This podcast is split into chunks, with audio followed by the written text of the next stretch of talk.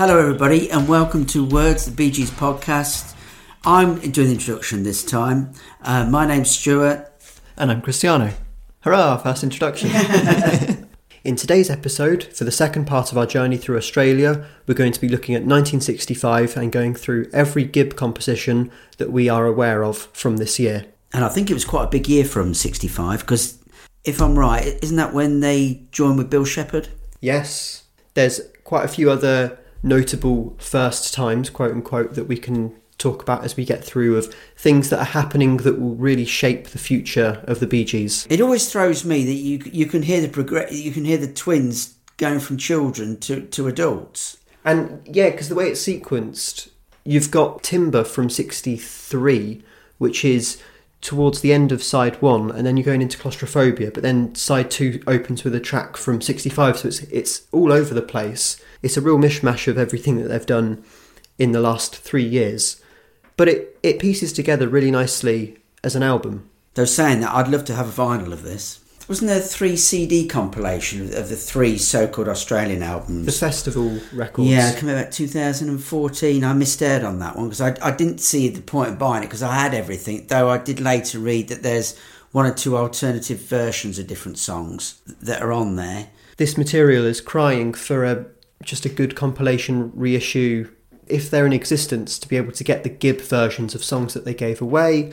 A lot of titles that are just titles, so we, we don't even know the quality of the actual mm. songs. As we should see, these these recordings are definitely worth a listen. And I can certainly see a progression clearly in 65. There are some songs that I think, you know, wow, this could even have been used in 67 for Bee Gees first, and definitely in the next episode for 1966. Mm. I'm surprised after the popularity of New York Mine Disaster and To Love Somebody in the US, there wasn't a best of Australian compilation released. They might have vetoed it anyway because obviously that they were they're, they're looking for, you know they moved away from these hadn't they and they were looking forward and obviously it wasn't something that they were obviously looking to promote or do yeah their mentality at that point i think was to have a clean slate they've got colin and vince a part of the band they're now a five piece band so let's just start afresh and they've got they're churning out so many compositions mm. as we know very well from our episodes going through those albums there wouldn't have been space for any of these recordings but then it's like they gained a little bit more confidence in themselves because going into 1970 71 they're doing uh, in the morning of my life don't forget me ida jingle uh, jangle, jingle jangle yeah. even alexander's ragtime band so they were clearly sentimental towards this material even though there wasn't a best of release there's still a lot, lot of material that other artists could delve into and, and take so in terms of 1965 what are your thoughts on this year for music do you have any favourite records, well, favourite albums? I was four at the time, but my brother was born in October 65. And I remember if I was good, I got a single, and it was um, Message Understood by Sandie Shaw, which I've still got. Unfortunately, it's in a really bad condition. It got um, lost, or so it, it, was found under a carpet, so it's got all the grit and stuff. I've actually re, re got it on CD, so so I remember that one, and the other single, a couple of singles I remember was um, the Hollies, "I'm Alive," which I still like to this day, and the Seekers. Was that World of Our Own was sixty five, I think. No, uh, the Carnival is over. Must be alone. Crimes for one. I've cried before.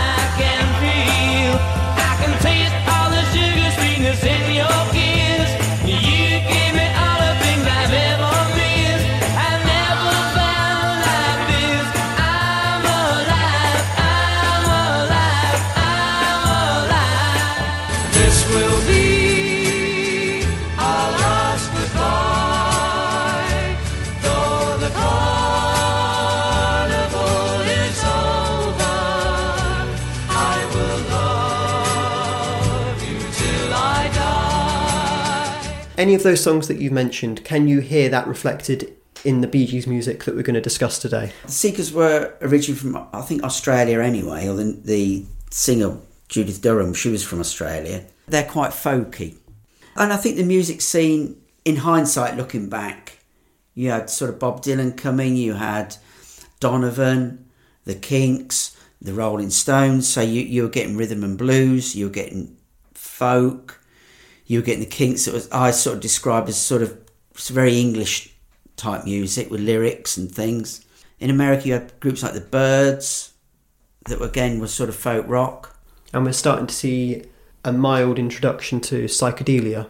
Yeah, I, I oh, think you can with things like Rubber Soul. You're starting to move in that direction. yeah, Even with more sort of world music instruments, like the introduction of the sitar, it has connotations with mysticism. I think in a lot of 65 recordings, like Norwegian Wood. But we're still seeing that expansion. You know, you go back to 64 and you've got Stratocasters, and it's it's a very 64 sound, whereas 65 there is much more of a I think a wider awareness of artists, and I think again it goes back to things like the Beatles going to America and that just opening up a whole new musical landscape. But also, I think in early 60s, you had groups that were nearly, all, as we've found out, were nearly all single based. And albums just tend to be an afterthought or just compilation. Whereas, obviously, with the Beatles, albums were becoming a, a work of art. So that, that they were gradually spending more and more time on albums. Um, hence why you used to get an album and then the singles never appeared on the album. The whole times then were, were sort of okay, you had your two minute pop song, you're still getting your, your real poppy sound still. I think Mersey Beat was slowly on its way out. Yeah, so it, it was a, and then you probably you got influence then from America coming in with Tamla Motown.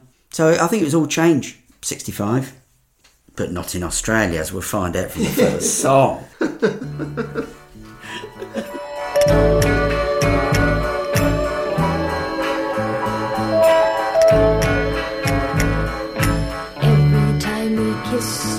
I feel that something's missing inside.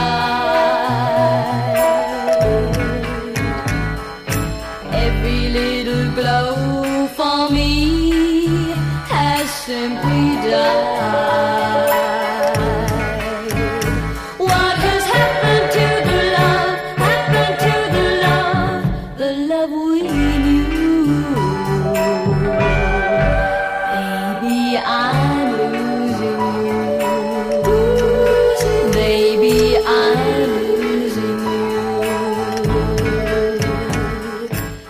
First song that we'll be discussing today is Baby I'm Losing You, which was performed by Noeleen Batley.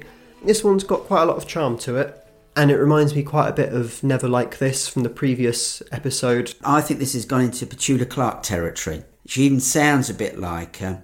And I can imagine this being an early Tony Hatch composition. It's a good song, and I sometimes tend to think that he that Barry's writing the more loungy, laid back for the females, and the rocky songs or the more upbeat for male vocal. I think he writes very well for female singers. I mean, this one is fine. It's just the awful backing, the wailing in the background, and you're thinking, just edit the backing out. And even if we had the Bee Gees backing on this, it, it would be a million times better. What am I to you?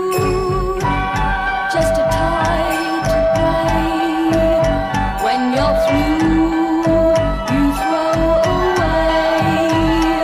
We don't need these high pitched wailing in the background. It's it's detracts from the song, but whether I can't honestly say whether that was popular at the time, I don't know. We heard it before with, with Surfer Boy from 63. Something either either in pain or, or but yeah, it, it ruins the song for me. But it's an okay composition. Yeah, I like the laid back flavour to it, and am I hearing castanets or some sort of clicking in the background that gives it a bit of a, yes, a subdued laid back feeling, which contrasts nicely with a lot of the other songs that we're going to hear from 65, which are very much more rock and roll. Even though I've got it copyrighted 65, whether it was something that Barry had sort of demoed or worked on in 64.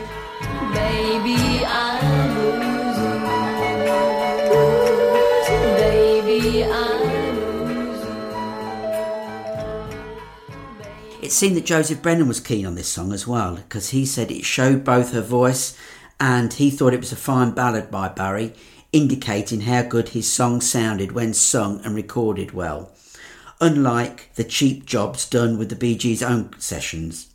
He goes on to say that Barry's lyrics on this song are unusually good in shifting the meaning of the title line, Baby I'm Losing You, sung sadly the first time, but by the end it's sung with determination. I've not listened to the song enough times to be able to No, I pick up on that, but, but um, that's that's a good observation there. And again, it's showing that growing maturity in Barry's writing, and and he's playing with different techniques, different plays on words, as Brennan has noted here, which is good to see. So with that, Chris, shall we go into the Bee Gees' sixth single? This one is called Every Day I Have to Cry.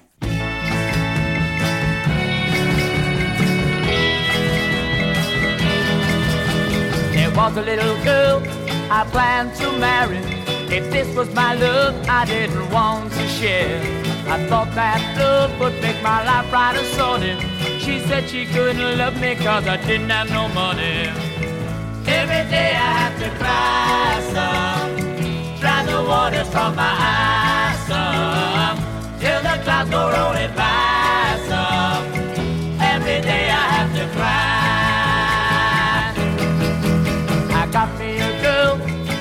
I really love her. Cause every night now I'm thinking of her. This is an Arthur Alexander composition from 1962, so this is another Bee Gees single in which they're covering somebody else's song. Arthur Alexander, as pointed out in the Ultimate Biography, holds the distinction of being the only composer who's had their material covered by the Beatles with Anna on Please Please Me, and then the Rolling Stones who covered You'd Better Move On, and then the Bee Gees covering this. He's the only composer to have the Beatles, the Rolling Stones, and the Bee Gees covering their material. Well, that's something to have on your CV, isn't it? It really is. What do you make of this cover? I like it. I'm quite surprised that they've they've done a cover. I would have thought this was a decision by the record label.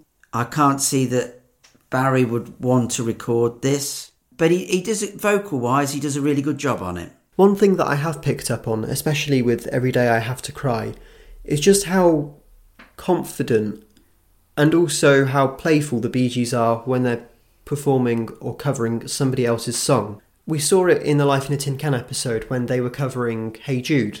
I kind of feel like when it's not their own song, they don't have to be as protective of it because it's not their own composition. They can let loose a little bit if it's someone else's composition and they can sort of rework it to fit their own voices. I, yeah, I think, and as a result of that, we hear a slightly different Bee Gees every time they cover someone else's material.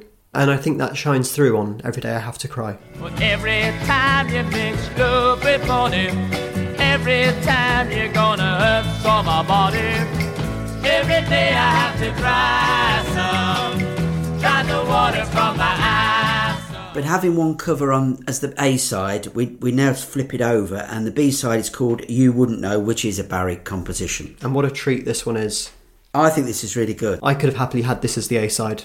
Okay, none of these singles by the Bee Gees at this point are doing particularly well, but I would sooner the A side be a Gibb composition. Come on, get close to me, let me make this. Come on and show to me what I have missed. I love you, woman, I know that I'll get you somehow.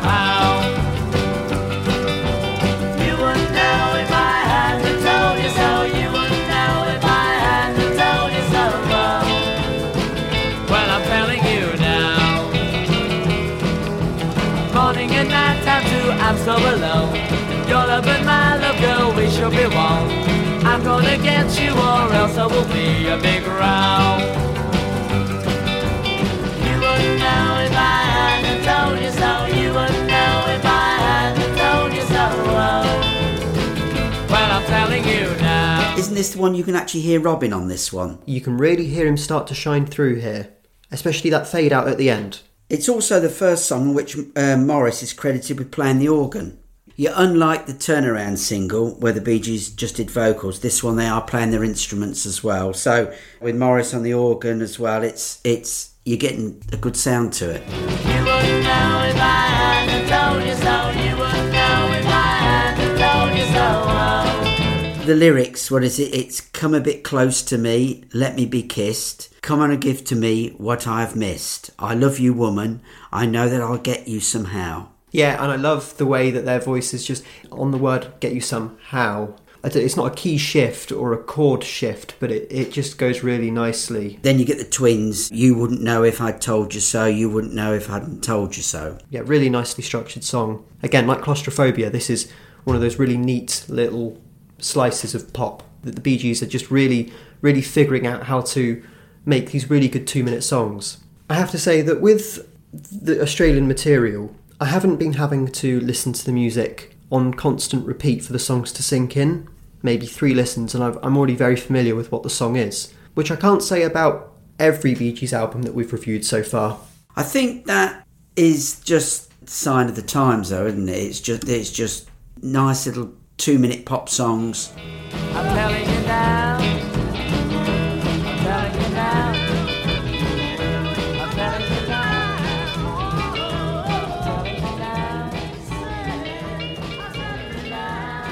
In April '65, we get another coupling of an A and B side by Barry, and this was done by Trevor Gordon, but this time on his own, not with the Bee Gees, or it's it, they might have been on it, but it's it's just listed as Trevor Gordon. The A side's called Little Miss Rhythm and Blues, and this is coupled with Here I Am.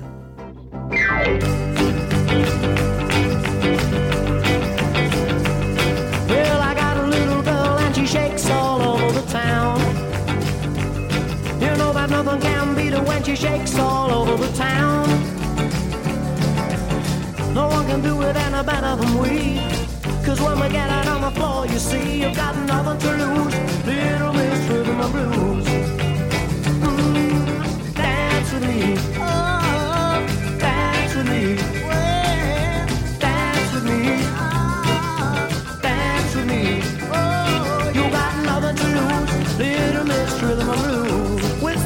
Would you agree with my assessment that this is the Bee Gees version of Roll Over Beethoven? I've put down. It reminds me of John Lennon's "I'll Cry Instead" from Hard Day's Night. Yep, definitely. It's not dissimilar vein really to the previous song we played. You wouldn't know. Very up tempo, very band orientated song.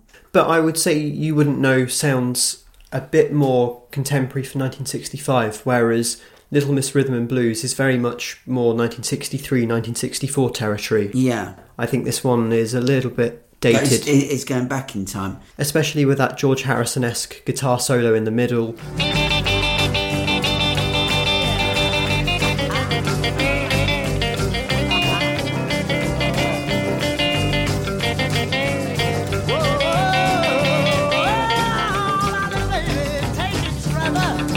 But what I will say, developing from You Wouldn't Know, is Robin and his contribution here. Is it Robin? Do you I think? can't tell. There are certain points I can't tell whether it's Trevor or whether it's Robin who's doing this guttural sound that we hear a few times from Robin. I can't tell whether it's Robin, actually Robin's voice, or whether Robin was directing Trevor Gordon and saying, This is how I "Yeah, would do it. yeah." But there is a point where he says, um, "Take it, Trevor." That's clearly his voice. So he is there, I think, on the studio floor. But it's good to see him so involved with something. He's, he must have been excited by this one. We're starting to get starting to hear the twins now, aren't we? Yeah, And then we've also got another version by a New Zealand guy. Is it Judge Wayne? probably say that I prefer Gordon's Yeah, I do. version of it. I think it transposes better to that more High energy. Chuck Berry style. Yeah. You'll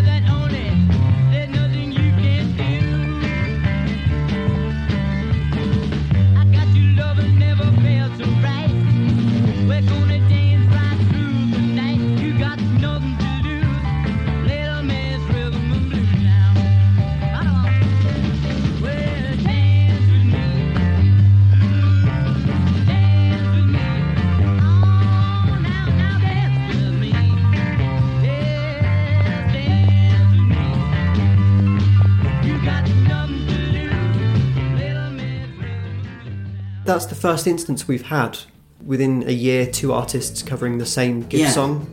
So then what do you make of the B side Here I Am? I know that you want a man to love you like no other can. Well, here I am. Here I am.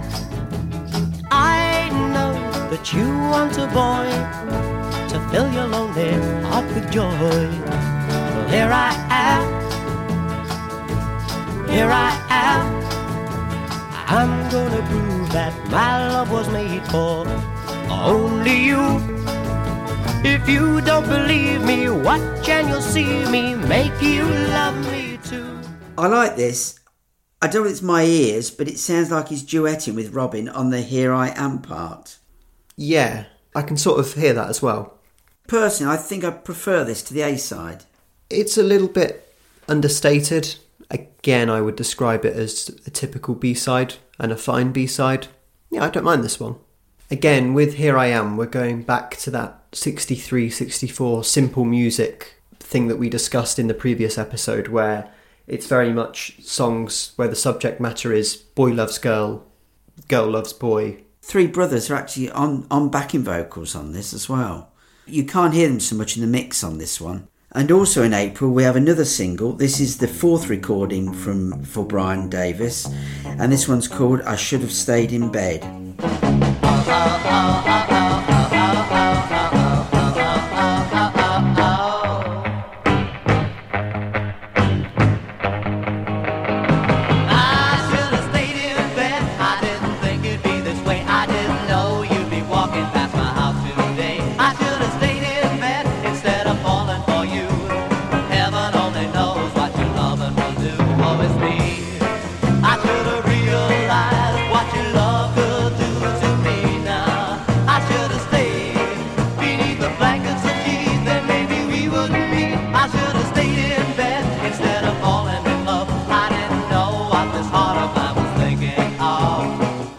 a lot to say on this one. All I've put down is it, it's interesting that quite a few of these 65 recordings are upbeat, and we are getting guitar solos. But it's a year's delay from the music scene of 64 in the UK. It's taken them like a year to catch up for that in Australia to start picking up on these because we weren't getting many instrumental solos in 64 for the Australian music. And now they're, they're streaming out, aren't they? Yeah. You can say 64, and then obviously the music travels. Then Barry's got to compose the song, hasn't he? But then you get to the end of 65 and certainly through 66 where the Bee Gees are no longer playing catch up to the rest of the world in terms of music. They're composing their own revolutionary music, which becomes the yeah, staple absolutely, yeah. for other artists to follow.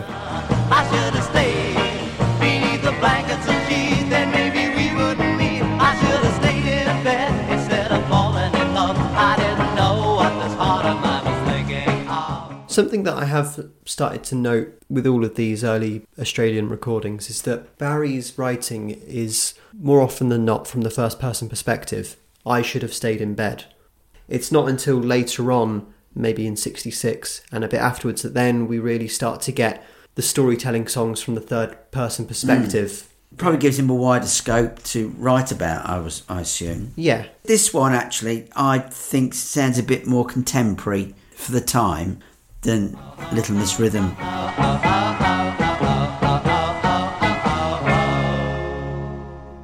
And then, quite strangely, in May 65, uh, Festival released the Bee Gees' first EP. Looking at it, I think this is probably one of the rarest releases. I think only a few hundred copies were actually done. I mean, it's quite a bizarre release actually because they all they do is so we're talking 65 they released the first four songs from the first two singles so you got battle of blue and grey take hold of that star timber three kisses of love. It's in a picture sleeve with the picture of the Bee Gees from 63 so you're sort of jumping back two years literally and then within months you've got the new lp coming out. Yeah. it's as if they didn't quite know how to market them what to do with them. Anywhere from beginning of the 1960s through to the end of the 1980s, one year or two years in the music industry is the equivalent of 20 years today. Because everybody's so prolific then, you see. the changing technology, yeah, everyone was so prolific. It was commonplace to have an album out every year, every other year, and if it wasn't a studio album, then it would be a live album. Unless the festival just panicking, they hadn't any, any Bee Gees product for like two months. they probably thought we better, better shove something out or something. Yeah, it's it's a strange one. It's a strange EP to release. Though I suppose for collectors it's worth hunting down. It must be probably one of the most rarest releases. And then in June 1965, we get another Barry composition called I Will Love You. I've got it some listed it as an A side, Other people list it down as a B side. The other track on this single is called I'm Gonna Buy Me Mother in Law a Block of Land on Mars. Sounds horrific, doesn't it? this B side was written by Nat Kipner. So we've mentioned him a few times, haven't we? And his son was in Tin Tin. If this heart should cease its beating when the years of life are done, I will not forget this meeting, cause you are the one. I will love you.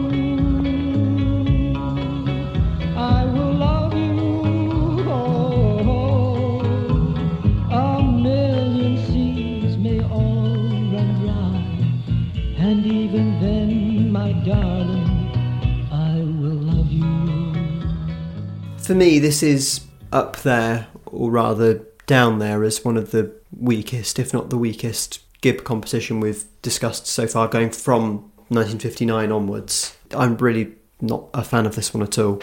There's nothing here to see any progression. It's mainly just the the vocal performance from Brady. It's it's it's not my cup of tea. It's it's just not what I'm interested in. And the song itself, I find the lyrics a little bit trite.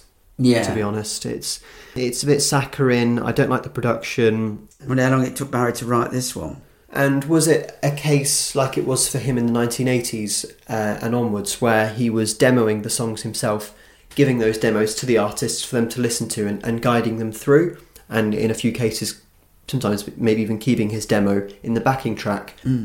Or was it just a case of standing in front of the artist, playing, blocking out the song on a guitar, giving them an idea of where the lyrics are going to go, and, and that's it?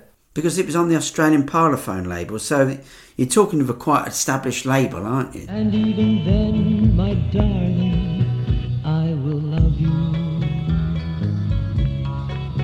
I will love you. Well, unfortunately, things don't get any better for me actually with the next release. Again, two Barry songs. This is by a singer I've never heard of called Michelle Ray. The A side is I Want to Tell the World, and the B side is Everybody's Talking.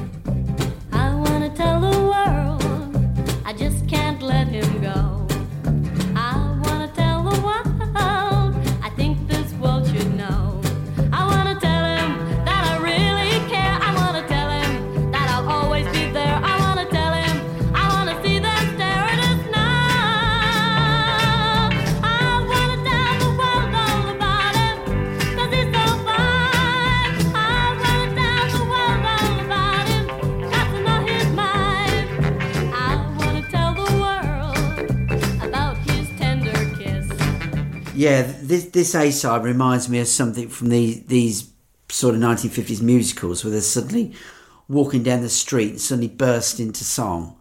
The vocalist sounds very, what would you say, sort of for stage musicals. Yeah. it's not a very poppy voice. More theatrical. theatrical. That's it. And and she adds a little bit of Buddy Holly in the lyrics and, and the way she pronounces the world and stuff. whether that's to try and make it a bit contemporary, or whether the Bee Gees told her to sing it like that. Because reading on this one, the Bee Gees do appear on this song and the B side. And fun enough, this was produced by Bill Shepherd. So this is his first involvement then? He's producer of this, and it's got Barry on vocals and guitar, Robin on vocals and possible organ, and Morris on vocals and guitar. I can't really hear the brothers. Well, with that screeching vocal, it probably hides it. Do you think that it could have been Bill Shepherd who brought in Michelle Ray as a vocalist for this, considering that his previous work had always been working with orchestras and choruses? And she could have been a session person because I've looked and I can't find nothing on her at all.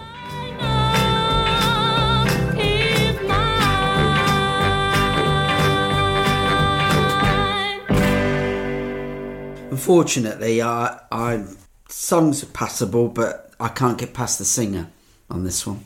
Yeah, and, and we've been saying in this episode about seeing a progression in 65, but I feel like with these few songs we've seen a little bit of a dip. I'd forgotten that we had about four or five songs coming up that it's difficult to be dismissive about them all. With the bar being set so high with claustrophobia and timber and three kisses of love, we have developed a bit of an expectation of what the Bee Gees are capable of, and with a song like this, okay, it's it's it's another Barry composition. If it's not as good as the others, then fair enough. Yeah, and the B side, that's just sounds sort of quite country to me.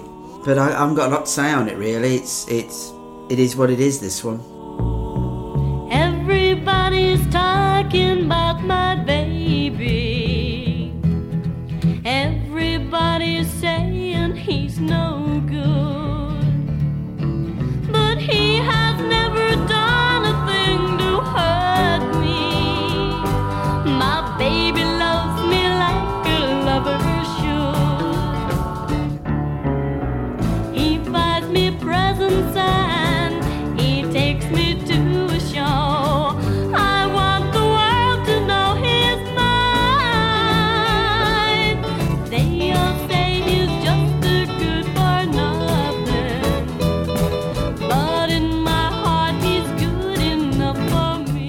Though I've got to say, Chris, that I mentioned it on the previous podcast about One Road.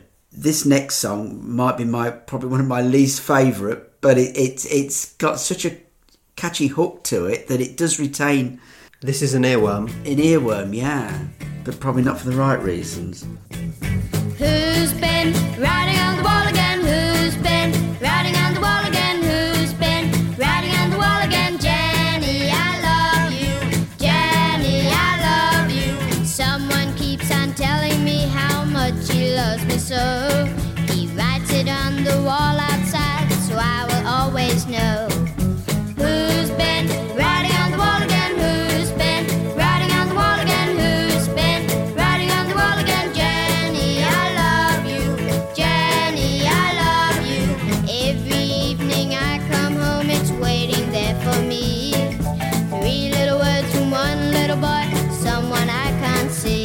this be who's been writing on the wall? Yeah, and this is by a singer called Jenny Bradley, but not the Jenny Bradley from Coronation Street. Again, is a, is a song that could quite easily have been on a children's program. Yeah.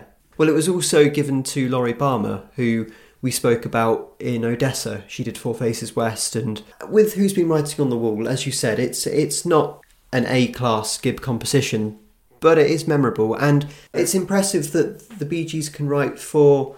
You know, you've got your crooners, your Frank Sinatra style singers, you've got your country singers, and now they're writing for children. Yeah, Well, I suppose they were writing for themselves when they were children, but they can write for others, for, for other children. It's it's impressive. yeah, it's another one to add to the repertoire, I suppose. Is he tall or is he small? I wonder what his game is. I wish he'd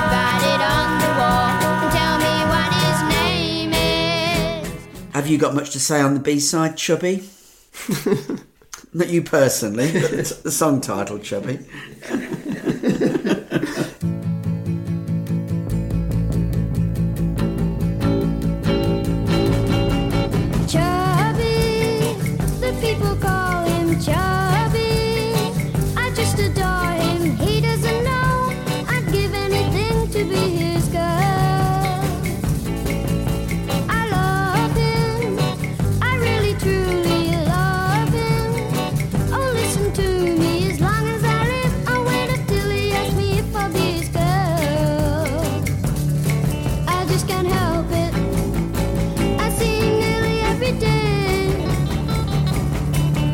Now, I know that times have changed and words have gained different meanings over the past 50, 60 years, but Chubby, the people call him Chubby.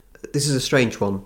At the time of recording these compositions, Jenny Bradley was 10 years old, and I find it quite uncomfortable that she's singing these songs about wanting to marry someone at that age. I, I, I just don't quite like the idea of having this girl's only ambition is to marry someone, regardless of who they are. And this was something that was happening quite a few times in the 1960s. So there was Roberta Tovey, who had featured in the 1965 Doctor Who and the Dalek films with Peter Cushing. Oh, okay, yeah. And on the back of that, they released a novelty single for her. We had Who's Who on the A side, and the B side of that is a song called Not So Old.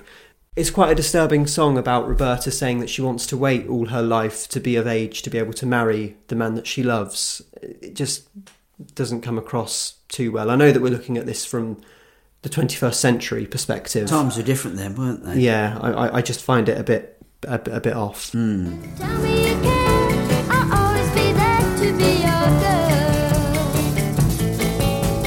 Chubby.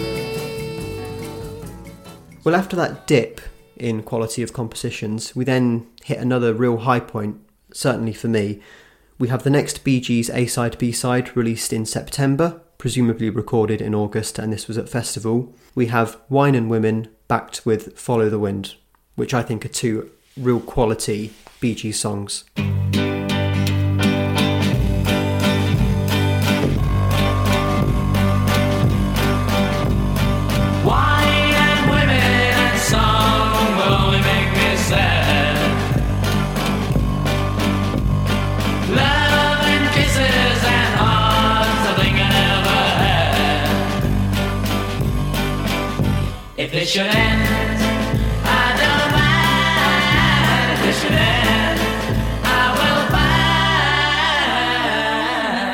What shall I do?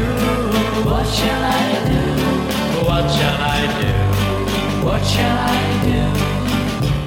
Talking of the A side, Barry says, Wine and Women went to number 19, mainly because we went out and bought it. You could do that in those days. And then Robin elaborates on this, saying about how the single entered the charts. We found out the shops of all the radio stations survey, about six in all. You didn't have to sell very many records to get on the actual Sydney charts. We arranged for our fan club to meet us on the steps of Sydney Town Hall. It wasn't hard to rendezvous with them because there were only six of them. so there they were, going around buying all of the singles just to bump up the chart numbers. And so this is the one where credentials and personnel are uncertain for these two songs, but it's very likely that this has Bill Shepherd at the helm.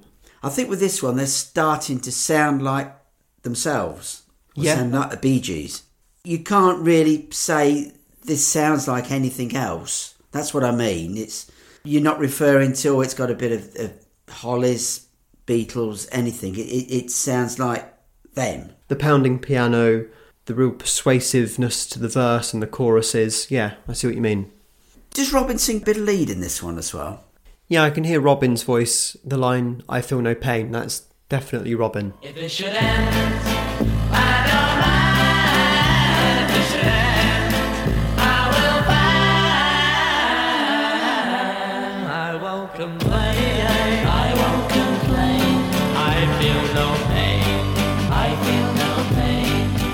Again, you got the harmonies coming in on it as well. And it's in the triple meter, that sort of waltz Oh, it's yeah. I, I- tempo. yeah, sort of Venice waltzy type of. Um, I mean, do they do that in many other songs? I'm trying to think of. Yeah, in 65 they do. You've got I Was a Lover, Leader of Men. I've read, Chris, that at the time, 65, Bill Shepherd was 38, so he wasn't young. No, but that's only two years older than George Martin, who was 36 when he met the Beatles in 62. Yeah, uh, he's got here that Bill thought the Bee Gees had a lot of potential and gave them as much help as he could, which, which obviously shows here. The story is that Festival was close to dropping the group and that Bill recorded these pair of songs and then talked Festival into releasing a single since it'd already been recorded. It's a great set of two songs to be able to demonstrate the power of the Bee Gees. You know, Yeah. he, he probably would have had a difficult sell if he was trying to do Who's Been Writing on the Wall and Chubby. Oh gosh. But it's a bit different to the uh, I Want to Tell the World that he produced as well. Both penned from the same writer.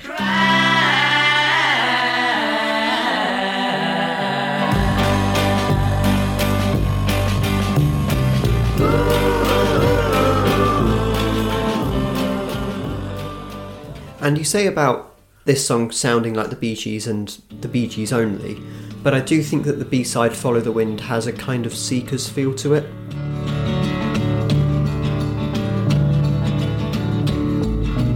I'm so weary from holding this load, but it's only love for you that I walk this lonely road. I must follow the wind, follow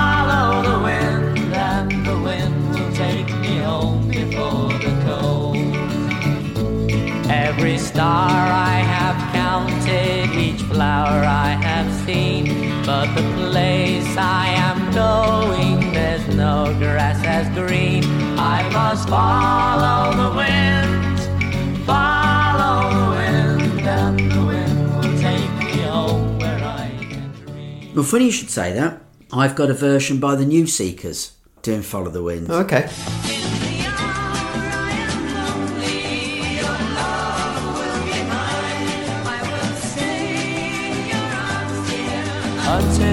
Comes the time I must be on my way, for my home is anywhere.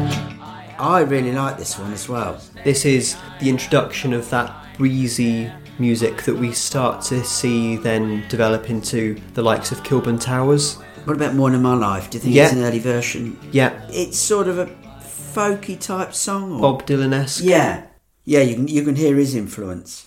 That sort of music was coming through in '65.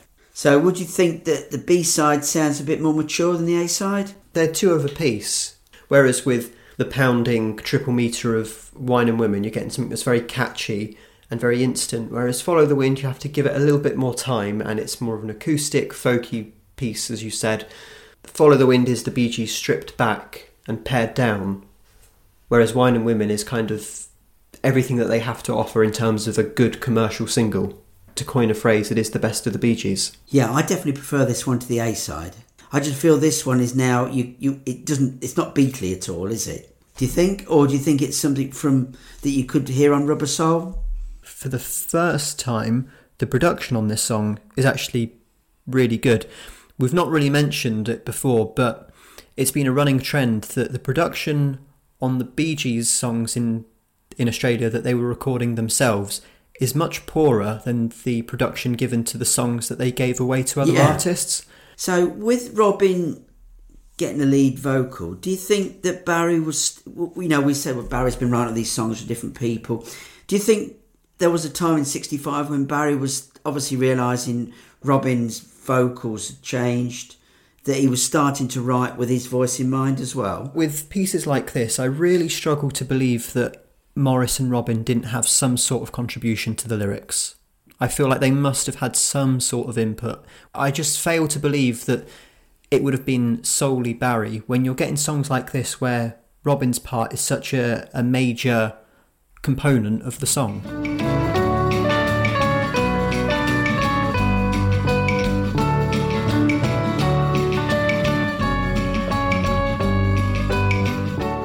There's an instrumental solo at 1 minutes 30, and I can't tell whether it's on the guitar or on the organ, could possibly be both, but the muted, softer sound I think makes such a strong comparison or sort of counter comparison to the harsher twang of the guitar solos that we were getting in the previous episode and the previous year with songs like Peace of Mind, or even earlier on in this episode with Little Miss Rhythm and Blues.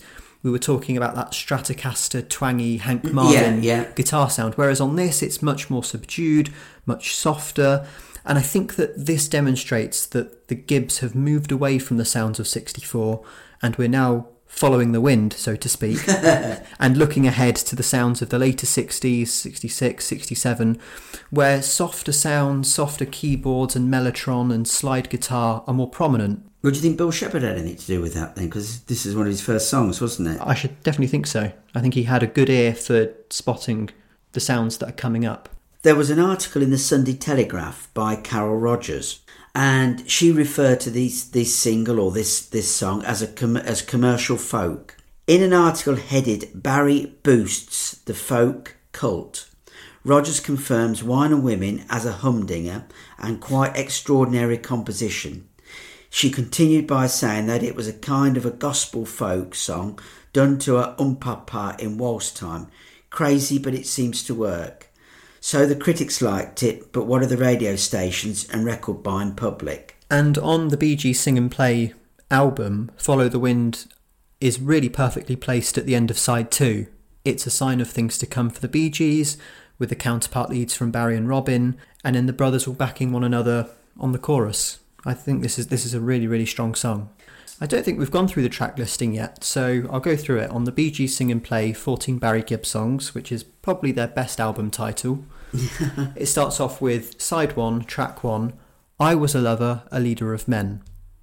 I don't think it's funny. How love was true. To Be or Not to Be, Timber, exclamation mark, Claustrophobia, and Could It Be, closing side 1, flipping over onto side 2, and The Children Laughing, Wine and Women, Don't Say Goodbye, Peace of Mind, Take Hold of That Star, You Wouldn't Know, and Follow the Wind.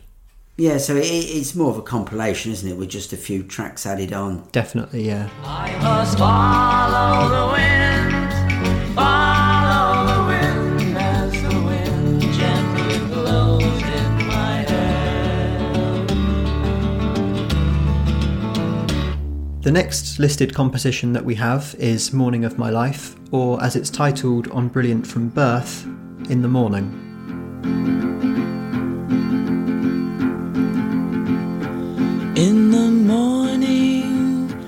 When the moon is at its rest, you will see me at the time I love the best, watching rainbows play on sunlight, pools of water, iced from cold nights in the morning.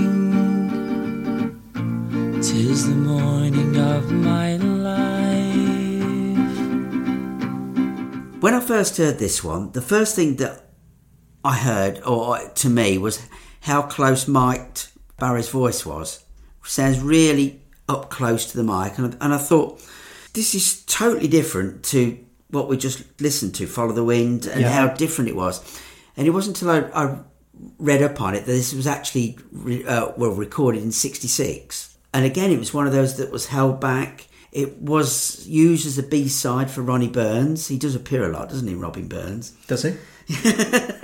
and it was an A side for Esther and Abi Ofarim, which I think we discussed Garden of My Home on the very first Yeah, that takes, that takes us full circle. Yeah, so we- we're, we're back then to the A side of that one. So we're talking a song that was 65, demoed in 66, and then released not by the Bee Gees until 71. But I think it's a wonderful song.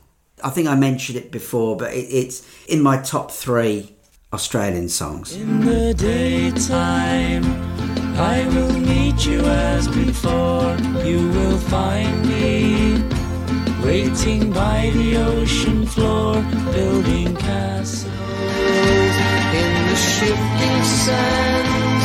In a world that no one understands. Tis the morning of my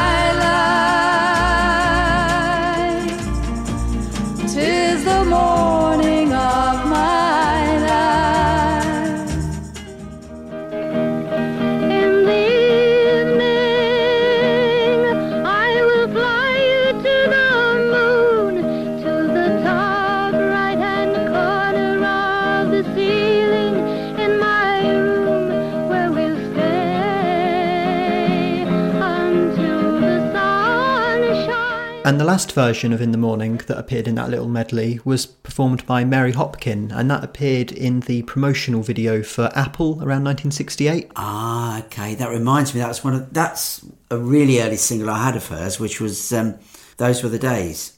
I, was always fascinated at the time because I didn't realise that this you, you had the single and then one side was the was an apple, then you flipped over to the B side, which is called "Turn, Turn, Turn."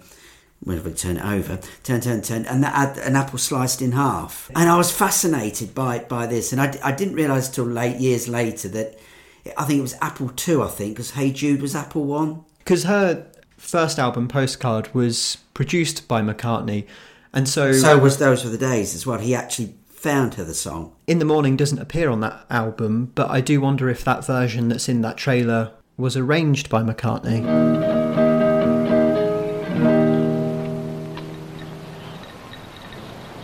That was Mary Hopkin. with Follow the Wind and then In the Morning, and then there's another composition that we're going to get to shortly. I think we've reached the cream of the crop for 65, and I agree with you. This is one of, if not the best compositions for the Bee Gees for 1965. It's one of those timeless songs, and we spoke about it in our episode for two years on.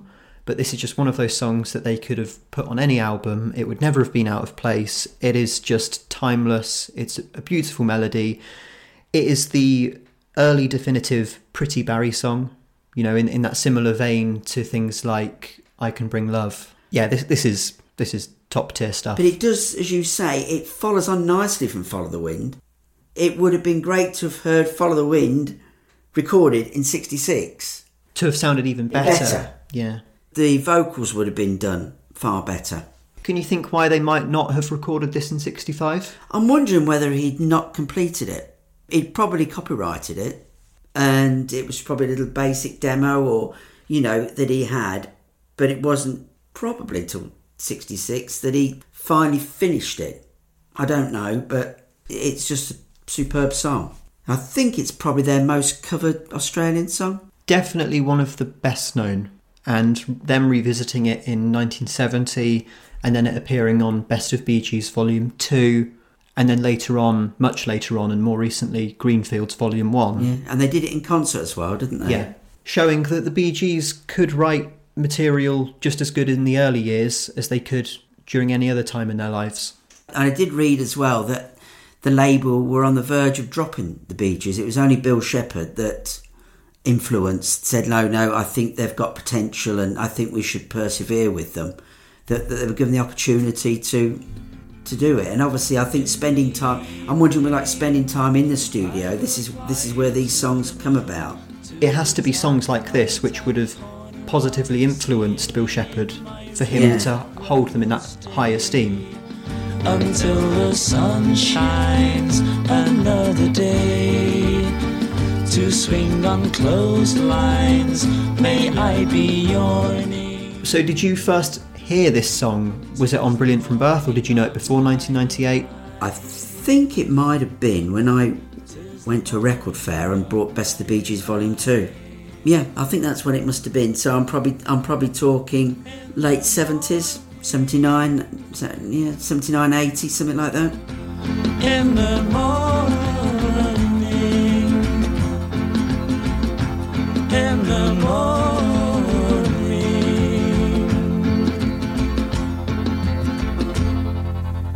So the next one after that one, we, we jump an, up a notch or down a notch. It was a single released by Dennis Williams and the Delawares. It was released in October 65. The A side was Bad Girl and the B side was They Say.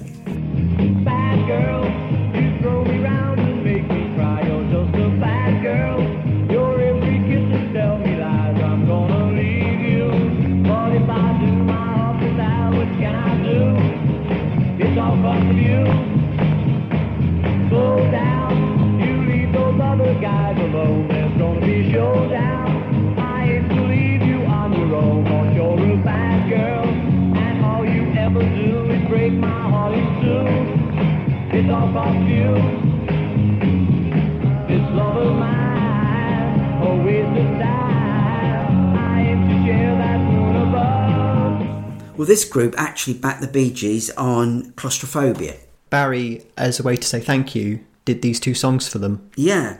Now, I, I find these, these are both a bit of a toe tapper. Yeah? Yeah, I do. Unlike the Bee Gees records, which we've, we've, we've just gone through, this is emphasises a band again. You're back to the band feel. And I think this is Barry's sort of second ego. You know, he's, he had the Bee Gees doing one thing, and then he seems, everything he gives away to then seems to be sort of really upbeat. Kisses while you play. You're gonna be a sad girl. I aim to throw your love away. Cause you're gonna cheat me. I know it's true and I'm warning you. Stay away from me. Stay away from me. Yeah, I don't- the, the Bee Gees weren't on this one, but I did read that Barry was present and was making suggestions during the band rehearsals.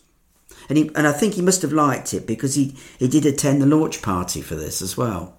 Yeah, despite what I said about the progressiveness of Follow the Wind and In the Morning, I, I do think this is a slight return to the sound of 1964. Mm.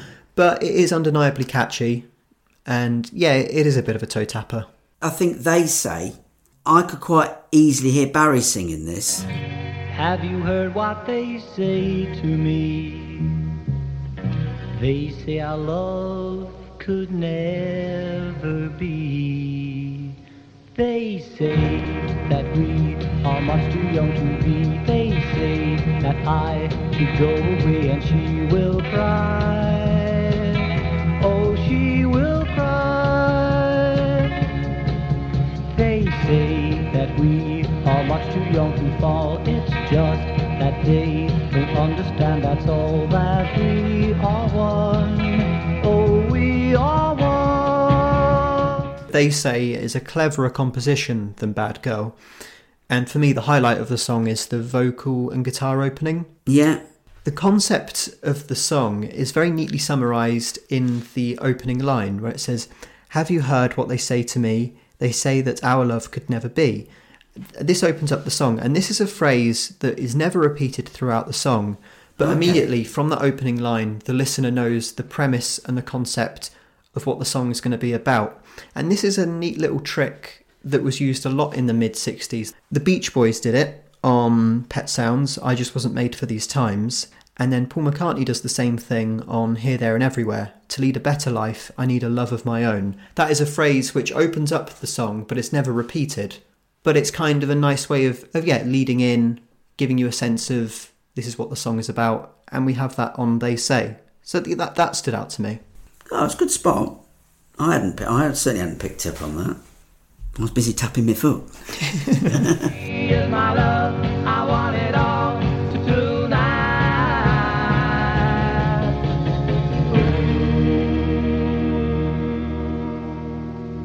And also in October, we see the return of Noeleen Batley as she records a third composition by Barry, and this was released as a B side to a non Gibb A side, and it's called Watching the Hours Go By. Somebody loves you, somebody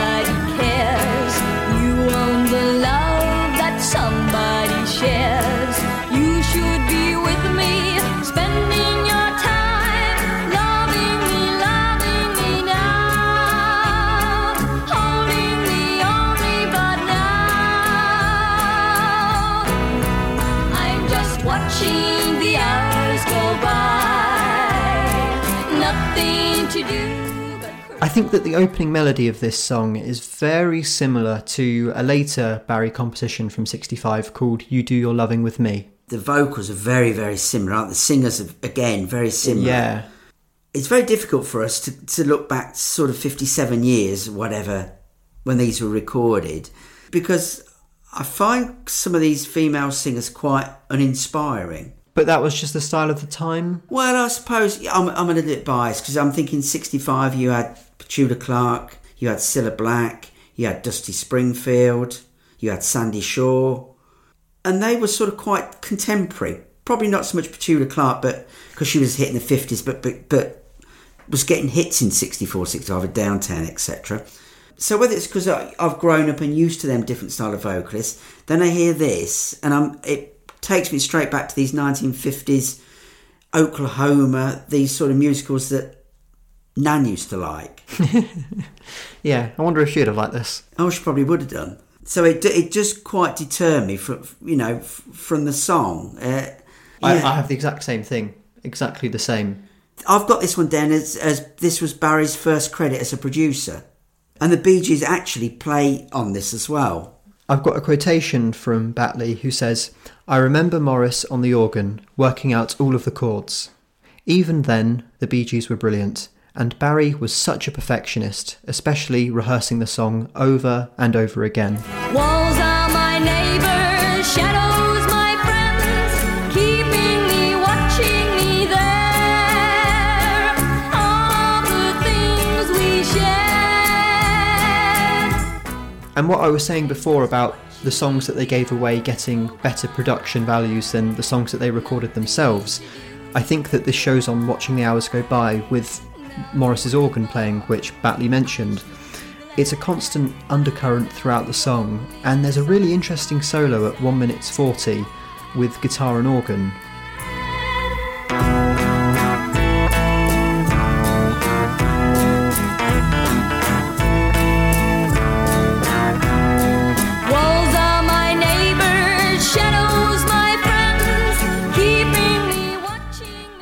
I've sometimes have to listen to these songs a few times, but on my notes I've put another waltz style song. And I didn't know whether it was something Barry was into at the time because obviously we had that with Wine and Women, and I think you'll probably find that with the with the follow up single. The song does fade out a little bit abruptly after two and a half minutes without really going anywhere. And I don't think this charted anywhere. I think this went off into obscurity. I think like quite a lot of these. So with that, then shall we go on to the next one, which was or the next single actually, which was "I Was a Lover, a Leader of Men."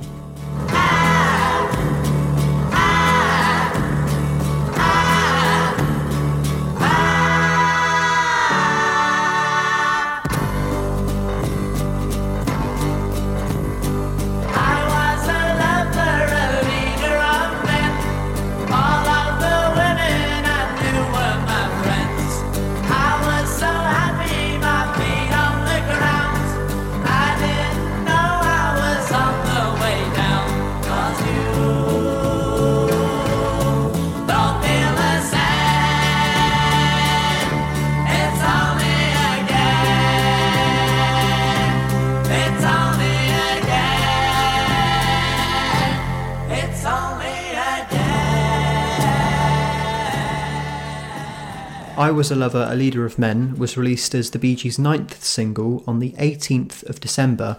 However, it had already seen a commercial release, being the opening song on the Bee Gees Sing and Play, which was released in November, and the single was backed by And the Children Laughing. An interesting thing about this song, at just over 3 minutes and 30 seconds, at the time of release, this was the Bee Gees' longest song to date. And I'll give you a comparison. For the Beatles in 1965, their longest song to date at 3 minutes and 19 seconds was You Won't See Me. Wow. This is goes down to what I was saying of, of them having longer time in the studio. Yeah. It's not rush, rush, rush release and bringing session men in. They, they, they was obviously able to spend longer and, and work on songs. But I find this one very similar to the previous single. But I do really like I Was a Lover. I think it's got a really good sense of confidence to it. I think it sort of swaggers along. And it grabs your attention quickly, doesn't it? I mean, the, the, the R at the very beginning is quite catchy, isn't it? It- It's clear to see why this was put as the opening song on the Yeah. album.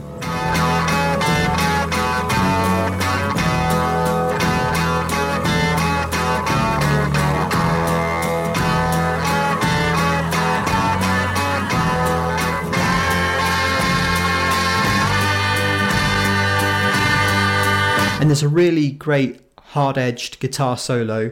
I'm presuming the, st- on the studio version was performed by Maurice because there's a promotional video for this song in which they're all stood on podiums. And in that, Maurice is seen to be playing or miming the solo, so I assume that it's him on the studio Mm. record. I Was a Lover, Leader of Men did chart in Adelaide, achieving a peak of number nine. Oh, okay, yeah. Number nine. As a result of this, Adelaide radio station 5KA presented Barry with his first ever award, and this was for Composer of the Year. Wow, that was good. Well, there are plenty of songs to pick from, didn't they? But I don't think they would have been giving it to Who's Been Writing on the Wall. With I Was a Lover, we are starting to move away from the usual subject matters of Barry's songs. You know, beforehand, they've always been about love or money, to, to coin one of his earlier songs. However, in the subject matter of I Was a Lover, Leader of Men, it kind of sits in between, being more of a song, I think, about social status. And the past tense of I was a lover, I was a leader of men, implies that the protagonist is moving on from their former life and is now more aware of their position in Mm. society as opposed to just being about romance or about money. When you listen to this, have you heard the end of it? It's it's it ends with a different melody. I mean, it sounds different to me. The instrumental bit at the end doesn't really match the rest of the song. I'm kind of wondering was that an early demo of the song or was that just a studio outtake that was I, I would have liked that to have gone on a little bit longer. And it's something that they could have worked on. And it is just such a pity that it, it's sort of like, oh, this is interesting. And it's gone.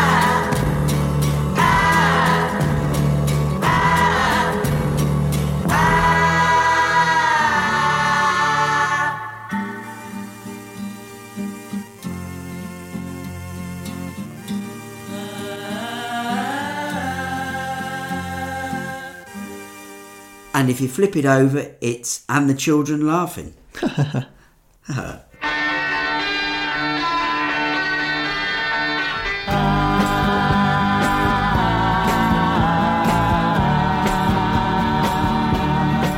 Well, I've been working up the fever, trying to straighten up the mess in my mind about this place. I can't contain myself anymore. Can't you see it written all over my face?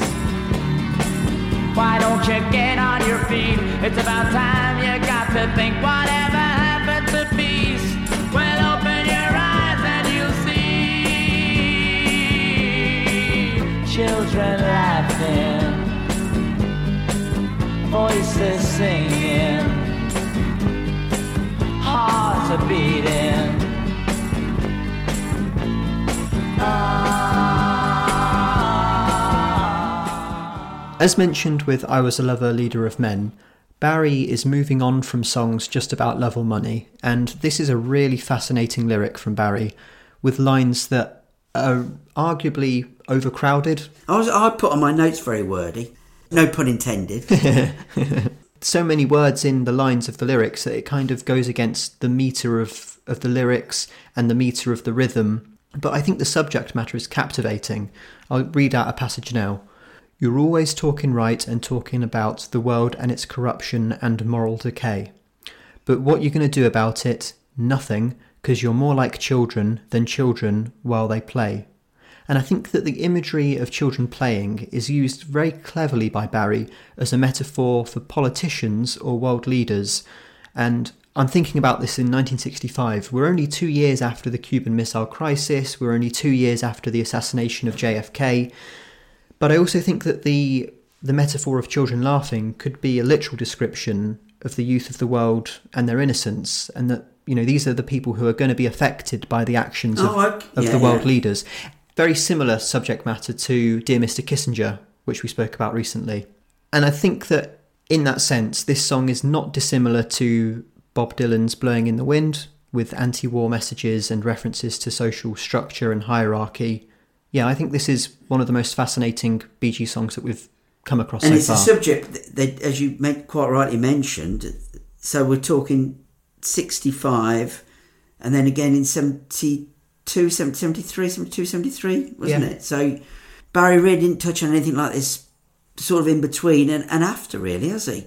And it's it's quite funny comparing it that two years beforehand with Battle of the Blue and Grey, uh, that's a very chirpy, sort of innocent song about war, but it's depicting it in a very visceral way. You know, Yeah, we had happy-go-lucky, isn't happy go lucky. Yeah. Yet someone's mowing soldiers down with a bayonet fixed to a rifle. Sort of thing. Yeah, yeah. Whereas here, Barry's actually stopping and he's looking at the world and he's saying about the way things are going and politicians are laughing like children. Now, you probably know more than me, but I, I have read that the actual song's in D major. They, rec- they reckon you can play the same note during most of the song. I didn't know about it being in D major, but I did write in my notes here that the constant bass line progression gives the song a strong rhythmic structure, but it doesn't distract the listener from the message of the lyrics. So I, I think that was intentional because Barry's focus for this song was the lyrics, and so so as not to distract from that, he probably just wanted a bit of a simpler rhythm. When I first heard this, like you, I thought, mm, very Bob Dylan y, folky, even probably early Paul Simon, that sort of thing. But when I look on the internet and books I've read, a lot of people say it sounds very similar to Eve of Destruction, um, who it was sung by Barry McGuire, and it did act, that actually did get to number one in the US. Tell me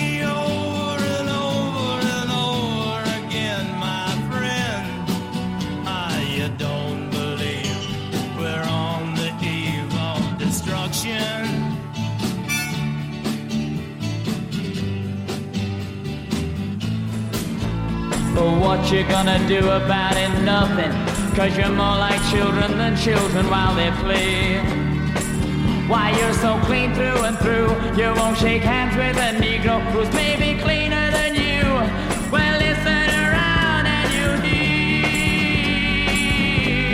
hear children laughing, On the BG Sing and Play album, this song opens up side two. What do you think of it as a side opener? I'm not very keen on this song, to be honest with you. It's not one that I mu- way prefer the A side to this. Has it got anything to do with the fact that you're not so keen on Bob Dylan music? Oh, yeah, it, it could possibly be. I think it's good in the way that you're hearing Barry write something different, but personally, I, I just find it too wordy. I, I'm not so keen on the melody on this one.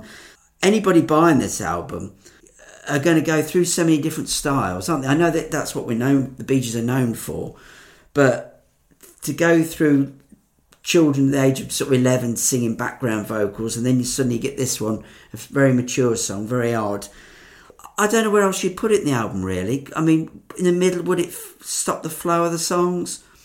It stands a bit like a sore thumb on this one and i don't i don't know really Even though you say it's a bit too wordy, it's not to say that you're not so keen on these political songs because I know that you really liked Dear Mr. Yeah. Kissinger. Fans of the Bee Gees must have really thought they were getting their money's worth because, like the A side, this is a song that clocks in around 3 minutes 20. well obviously barry had so much to say on this one Yeah. that uh, probably could have done a 12 inch version of this one Yeah, imagine if this song came out in 88, you'd have had a 14 minute, 12 inch. Yeah, with a rap in the middle and them drums. Oh no, but Stock Aitken Waterman would have pumped it up a bit, wouldn't they? pop up the children, pop up the children.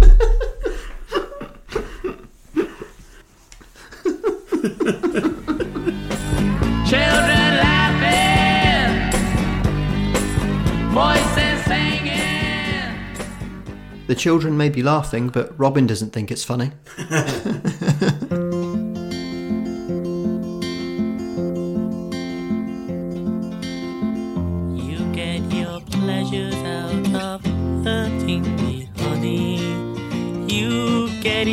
kicks out of watching me cry. You play around an awful lot to hurt me, honey. Why do you laugh when there are tears in my eyes? I don't think it's funny, honey. My skies are not so sunny. Why don't you make up your mind? I Don't Think It's Funny is a notable song because it's the first Barry composition performed by the Bee Gees for which he doesn't provide lead vocals, because instead we get Robin. So does this go back to what I said earlier, where do you think Barry would have wrote this for him? I think so, yeah. Because it fits his singing style, doesn't it? The slightly self deprecating lyrics that becomes very typical of Robin in the early 70s, of these very sort of dry, melancholic songs of someone sort of looking at themselves and, and looking at the situation that they're in. I think that's starting to show on, on this song. But then when you get Robin singing his first sort of record, I can't believe how deep his voice goes. Mm. It's as if to to like contrast with I'm not that person singing Yeah. high pitched. I'm now singing really, which is not his proper voice, but he goes in really deep. And you find that as well um, when we get a bit later on when we cover songs like Somewhere. I've got to say, it's a very catchy chorus on this. so far this is the best produced acoustic song from the Bee Gees. I know we looked at it in the morning, but that was a 66 recording. I think the guitar is very clear and very well balanced in the mix. I think that Bill Shepherd's done a really, really good job on this one. And I think this would- this would have made an interesting single. But I don't know if you are mine.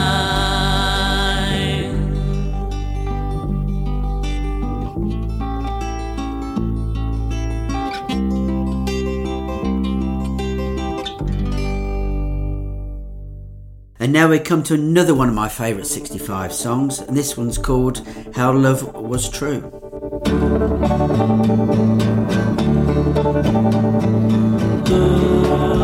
was true yesterday.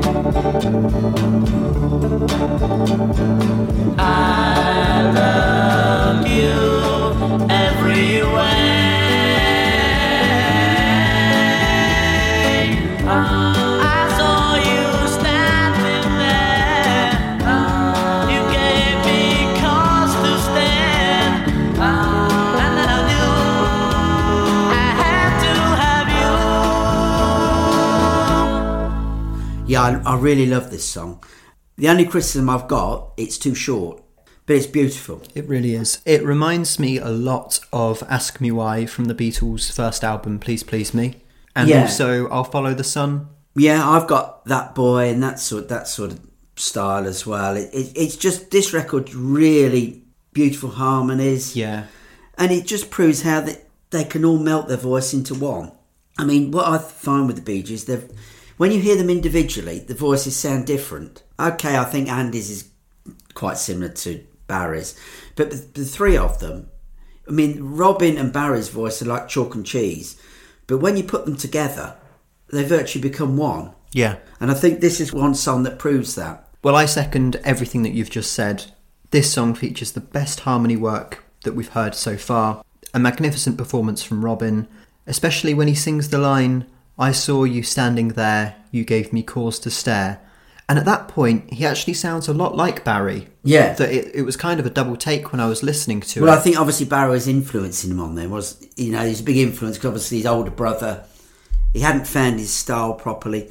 But I would love to hear a track with just the voices on this. I don't think there's any chance we'll ever get to hear hear that because of I don't know what the stage the recordings were from these. Yeah, it proves that all you need is is the three of them, and and it goes back to those early stories of them when they were playing at cinemas in Manchester. And there's that famous story that they took a record with them that they were going to mime along to, but the record was smashed, and so they had to just ad lib and sing on the spot. Mm. But all you need is their voices. I would love to to have seen them in concert. They didn't seem to like go back and say, "Well, let's do a medley of, of a few of our Australian songs." That would have been quite nice to, to have heard as well. 'cause- but the truth is, they had that many hits, and I suppose in concert they had so many songs that they that they had to play. It's not for me to say, but I like to think that if they were all still here now and still touring, that maybe we would have seen more things like look, yeah, look back a bit, yeah. We've read a few quotations from Robin during these episodes where he's very dismissive about the Australian material, and even Barry being embarrassed to perform Three Kisses of Love on the Parkinson show.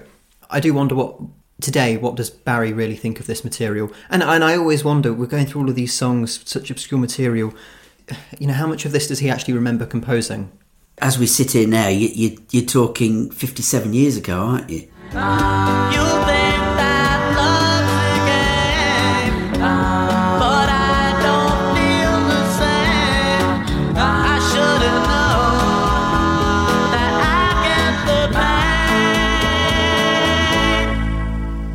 So I think you would agree with me that with How Love Was True, I'll Follow the Wind, and In the Morning, those are the three best songs of Standout ones, yeah. And it's quite funny, they're all of a similar vein, aren't they? Yeah, it's the softer, acoustic, gentle pieces.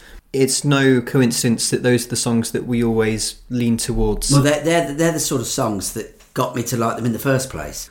yeah, this isn't a million miles away from 10 years, 11 years later with How Deep Is Your Love, really. In a way, you could say that this was the How Deep Is Your Love of 1965. Oh, yeah. In its production and in, it, and in its style in comparison to the songs around it. I mean, when you think in 67, when they come to write their album, they needn't have done, need they?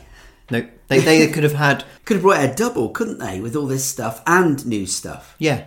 I, I do wonder how many years could they have gone on for releasing an album of maybe 12 songs before they ran out of Australian material? Yeah, yeah. I mean, obviously, they could pick it, pick and choose, but they must have had so much confidence in their songwriting that they didn't even want to look back. Well, it, it took until, was it 1970, when they look at Don't Forget Me Ida and, and such like, and In the Morning, that clearly they thought, well, hang on, there was some good stuff in Australia. It's worth revisiting. Oh, yeah, yeah. On December the 8th, Everybody's reviews the Bee Gees' debut album. Barry Gibb, long acknowledged as one of Australia's best songwriters, and his two brothers, Maurice and Robin, make up the Bee Gees. As a trio, they have hovered around the fringes of the tops for quite a while now, but never quite made it. Their first LP features tremendous arrangements, expert musicianship, a wealth of dubbing, and their latest single, I Was a Lover, a Leader of Men. It's a good sound, marred by the fact that the lyrics are hard to understand. I prefer the tracks where the Bee Gees take solos and the message is clear.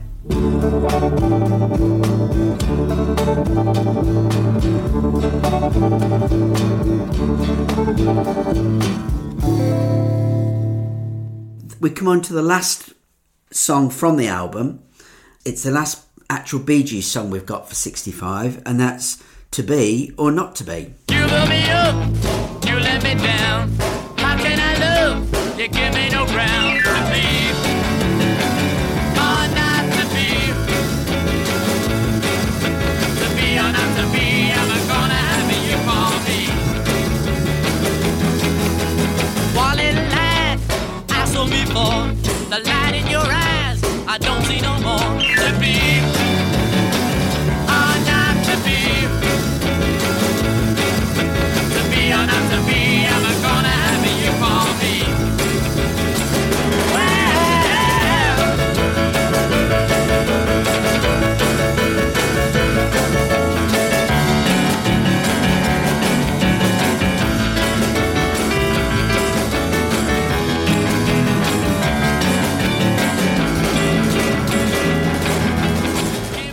Well, this is a 145 chord rocker, very much in the style of Jerry Lee Lewis. This is the first type of song that Barry was giving away to other people that he actually sings himself. Yeah, I get what you mean. We've had Trevor Gordon, we've had one that we just mentioned recently. The Delawares. Delaware's Bad Boy.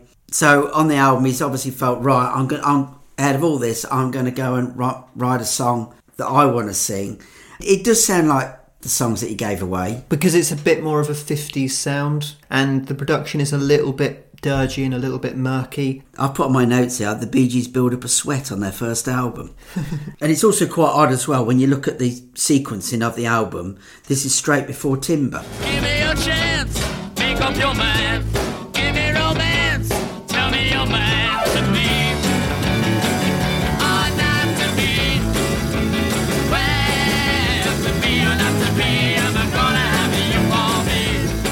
With the authenticity of the composition and how much I think it emulates Jerry Lee Lewis, and it kind of sounds a bit like Little Miss Rhythm and Blues, which we spoke about earlier, proves just how good Barry is at tapping into genres and emulating particular artists. Had this have been a song that was composed 10 years beforehand and performed by people such as Jerry Lee Lewis, then I think it really would have gained status as a classic. Yeah. I put here that I could imagine this, you, you saying, sung by the Beatles when they used to do the BBC sessions and then they used to cover 50s records. And that that's, to me, what it sounds like. And I'm wondering whether, whether Barry was listening to them BBC recordings of the Beatles, who were contemporary, singing songs from eight years ago, from 56, 57. And it might be a little bit of a stretch, but I remember back in our episodes on Robin's Reign and Sing Slowly Sisters that Robin and I think also Barry and Morris had a lot of interest in classical literature. And the title To Be or Not to Be, which goes back to Shakespeare, sort of makes me think is that where they drew it from, or is it just a phrase that they pulled up and used? That It's a good title for a song. in literature. It is a good title, yeah. A good title. It would have been a far better title for the album than BG Sing and Play 14 Barry Gibb songs.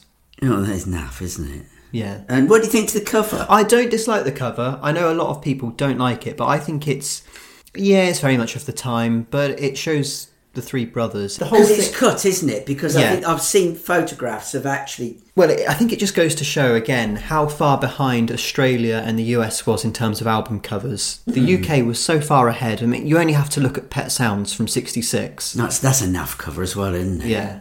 I mean, they're thinking, oh, it's Pet Sounds. Let's have the let's have the Beach Boys at a zoo. It's a very unflattering photograph.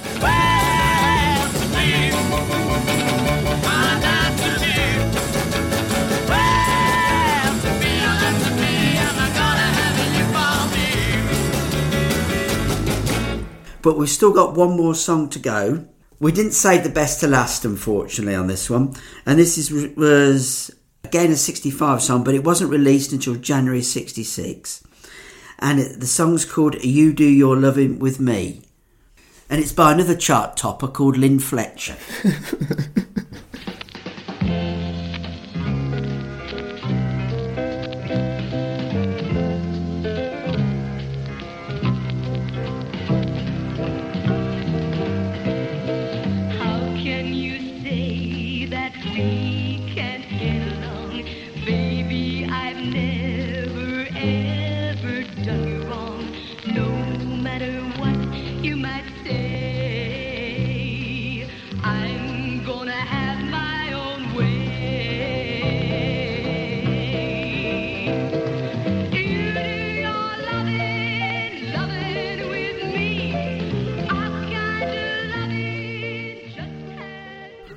Well, I don't quite know what to say from this. I think if you just listen back to what we said on watching the hours go by, you'll probably find it's they're like brother and sister. Yeah, or sister and sister. Yeah. Yeah, exactly the same for me. I don't really have much to say on it. It this is Lynn Fletcher, but to my ears, it could have been Noeleen Batley or any of those other artists that we've spoken about. It's a shame that we're, we're closing 65 with with a song that really sort of draws back quality to the beginning of the year or even to 64. Yeah, it's it's very of, of its time, isn't it? And and does nothing to um, see the growth in the Bee Gees. Hence why I sometimes think these songs were written probably six months prior. And definitely for this to have come out in 66, as we'll Yeah. get onto in the next episode, 66 was such a, a well, to quote the Bee Gees, a, a wind of change for music. To, to have started the year with this for them, it, it, yeah, it's, it's not their finest hour. On Gibbs songs, Joseph goes to say that the producer of this record, David Mackay, would then go on to work with Barry and the Bee Gees when he did the Bunbury records. Which we'll get to in about three or four years. yeah.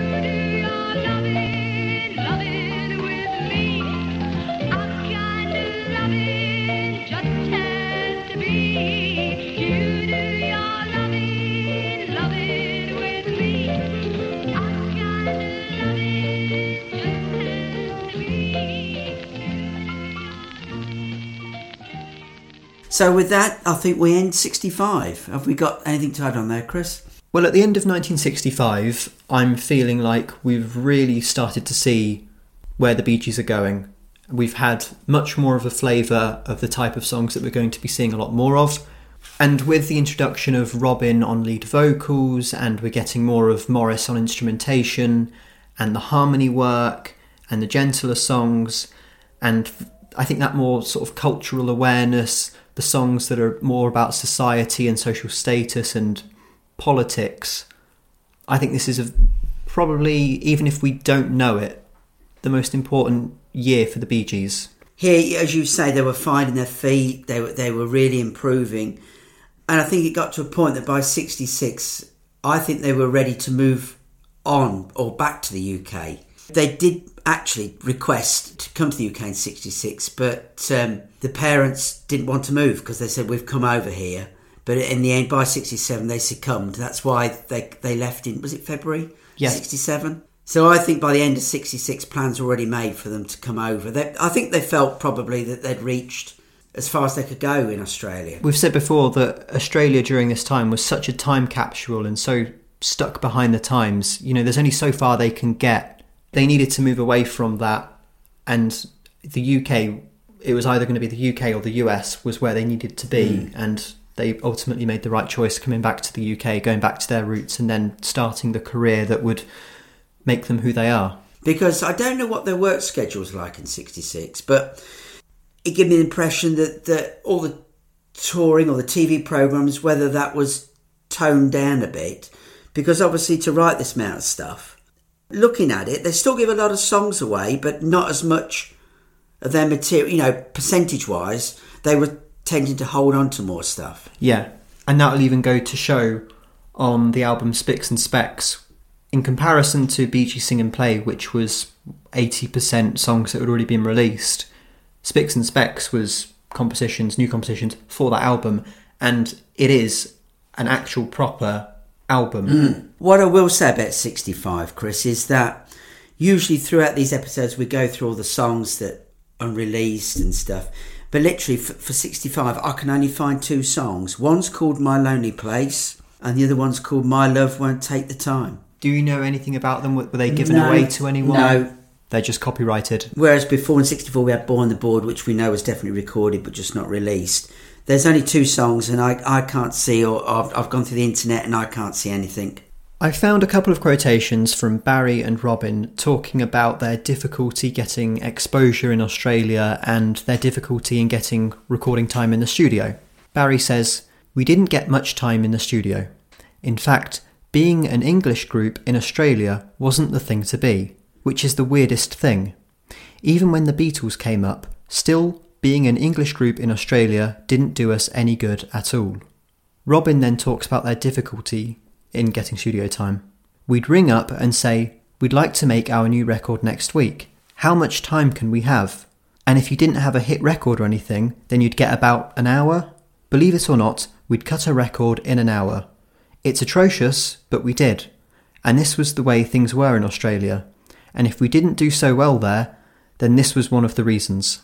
Hmm. Which I think goes back to what I was saying about the reason why the songs that the Bee Gees recorded themselves sounded pretty poor was because they didn't quite have the status as an artist in the same way that they had a status as composers. So they weren't given much studio time. Whereas if an artist, I don't know, whoever it was, the Delawares, Del Giuliano, who had a little bit more of status as a singer, they were given more studio hmm. time. And that's why the production sound a bit better. But it goes again to this this that we talk about about negativity and everything they talk about Australia is always slightly negative, isn't it? Isn't Because it, they didn't get the number one record, because they weren't able to prove themselves for what they wanted. Hmm. there's never oh we wrote six seven fantastic songs in 66 Barry did a really good vocal or whatever. You don't hear nothing like that at all, do you? But I think that the Bee Gees story is constantly peaks and troughs. You then get to 67 where everything's roses and you've got all these really great singles, New York Mining Disaster being recorded, etc. Then you get the split in 69, 1970. Then you get sort of the slump in the early 70s. Then you get the rise for disco. Then you get the backlash to disco. Then you hmm. get the songs Islands in the Stream and the success that they had in the early 80s. Then you get then the death of Andy. So it's constantly ups and downs, ups hmm. and downs. As we'll prove today, and, and well, as we've proven in part one and, and in this part of our journey through Australia, there's really good material. You could nearly have an album nearly as good as, as Bee Gees first, couldn't you? The only thing that lets it down is the production mm. itself. But in terms of compositions, yeah. In terms of song song material, you could do. So with that, then we'll say goodbye. yeah, and we will leave you with a preview for things to come in 1966.